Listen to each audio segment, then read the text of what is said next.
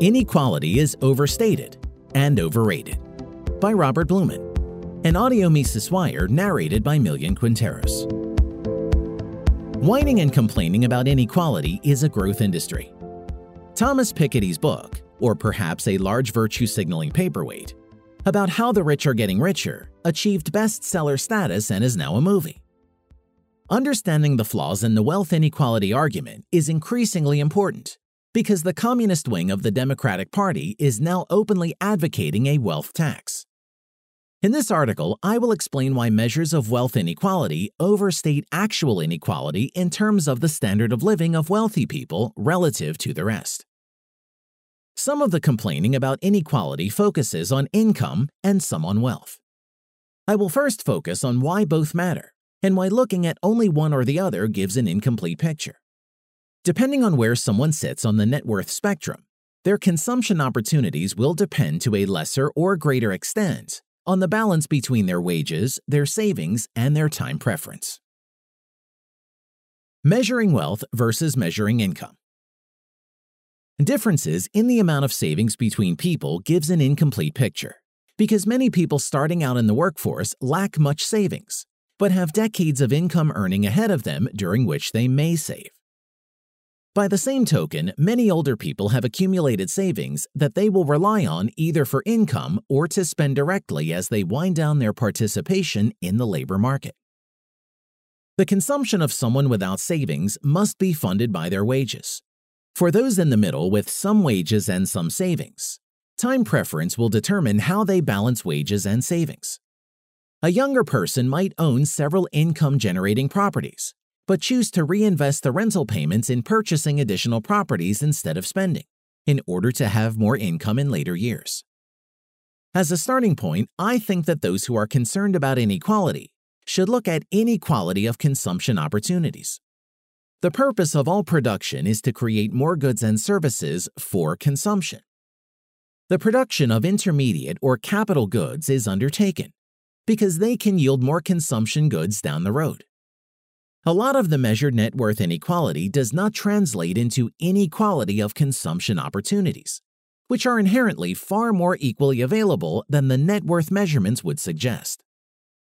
Let's start with some numbers. CNBC cites a Federal Reserve finding that Americans' median net worth is about $100,000. Median income for U.S. households in 2018 was near $64,000 in 2019, according to census data. Wikipedia cites Federal Reserve data showing that the wealthiest 1% own 40% of wealth in the US. A bit of math shows the typical 1%er having 66 times the resources of the average person in the lower 99%. What if we redistributed the wealth of billionaires?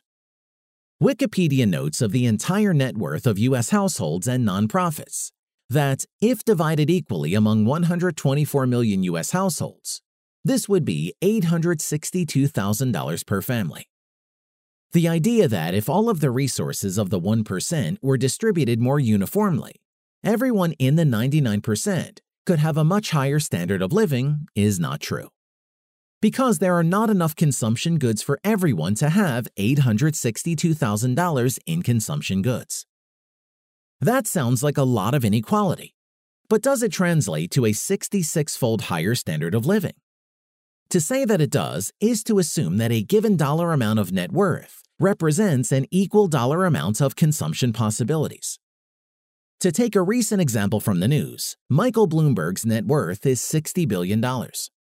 According to this way of thinking, his savings, when redistributed, would provide $158 for every member of the U.S. population not as one mathematically challenged journalist tweeted, $1 million for every American. Enough to afford a frost faux fox fur throw blanket, while still leaving Bloomberg with about $8 billion to pay his servants and maintain his mansions. Surely enough billions for anyone.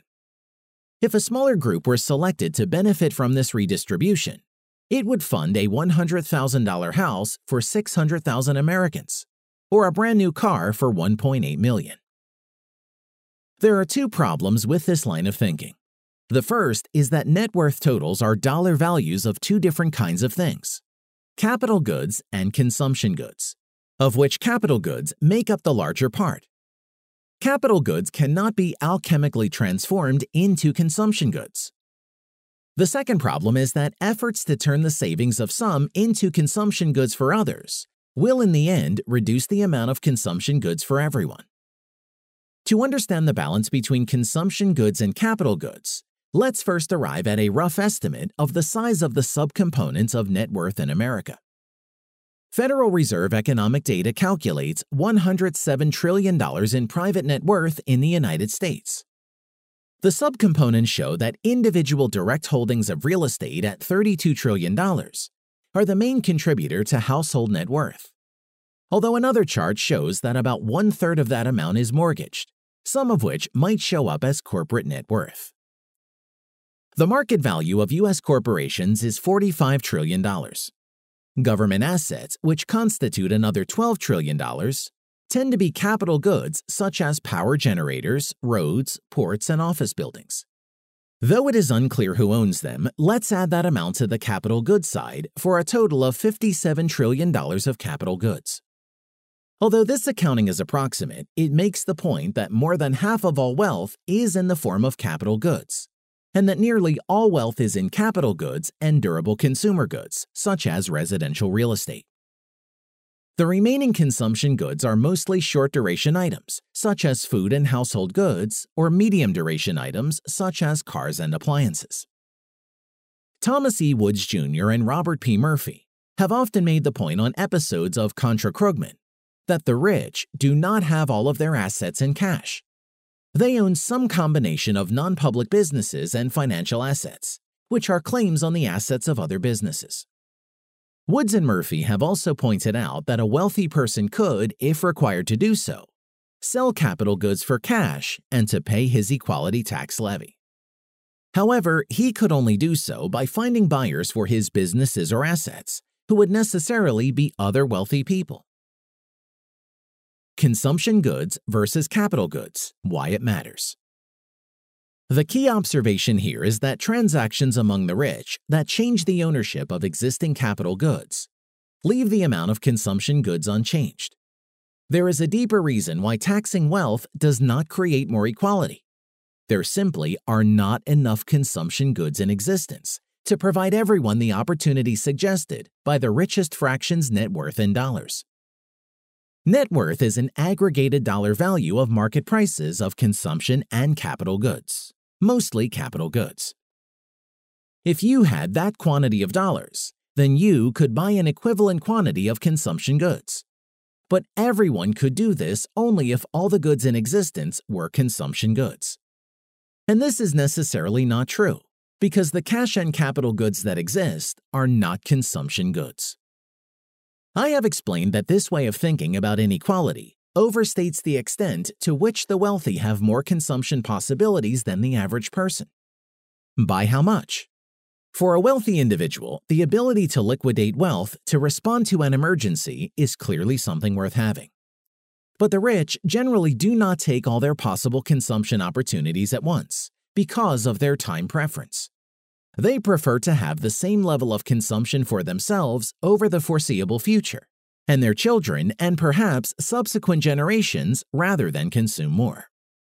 If you look at the stream of consumption goods that flows from capital goods as a yield, the average wealthy person can earn the average real yield on financial assets, which is a number below the 2 to 3% range after inflation, or somewhere from 130th to 150th of the portfolio value. When divided by 30 or 50, the 66 fold difference implied by net worth comparisons is in the range of 1 to 2. Even if you are a peer of Michael Bloomberg, it might be difficult, beyond a point, to find enough consumption goods. Any one family could only realistically own a small number of homes and employ a manageable number of servants. And it's hard to see the need for more than one or two private jets, and at most a small handful of professional sports teams.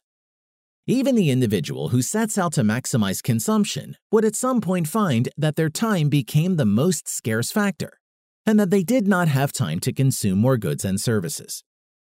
At some point, consumption would compete with non consumption activities, such as family life, walking outdoors, or contemplation. Art Carden argues elsewhere on the site that even measuring differences in consumption spending overstates the extent of actual inequality. An example of this is that I drive a car that has a book value of $2,000. I live in a zip code where many of my neighbors ride in a vehicle, which costs easily 20 to 30 times as much. Yet my car serves almost as well at transporting me where I want to go as would a far more expensive car. The high end car is safer, more comfortable, and handles better. But the big difference in life possibilities comes from not having a car to having a car. Even that has changed through the ubiquitous availability of ride sharing services. Although ride shares are more costly to use on a per mile basis, they remove the large upfront costs of buying a car, and they remove the fixed costs of insurance and garage space for those who do not drive very often. Ride sharing provides what W.H. Hutt calls the availability service of a car without the need for ownership. Ride sharing enables someone with a modest income that does not allow them to afford a car to make targeted purchases of important travel services at an overall lower annual cost.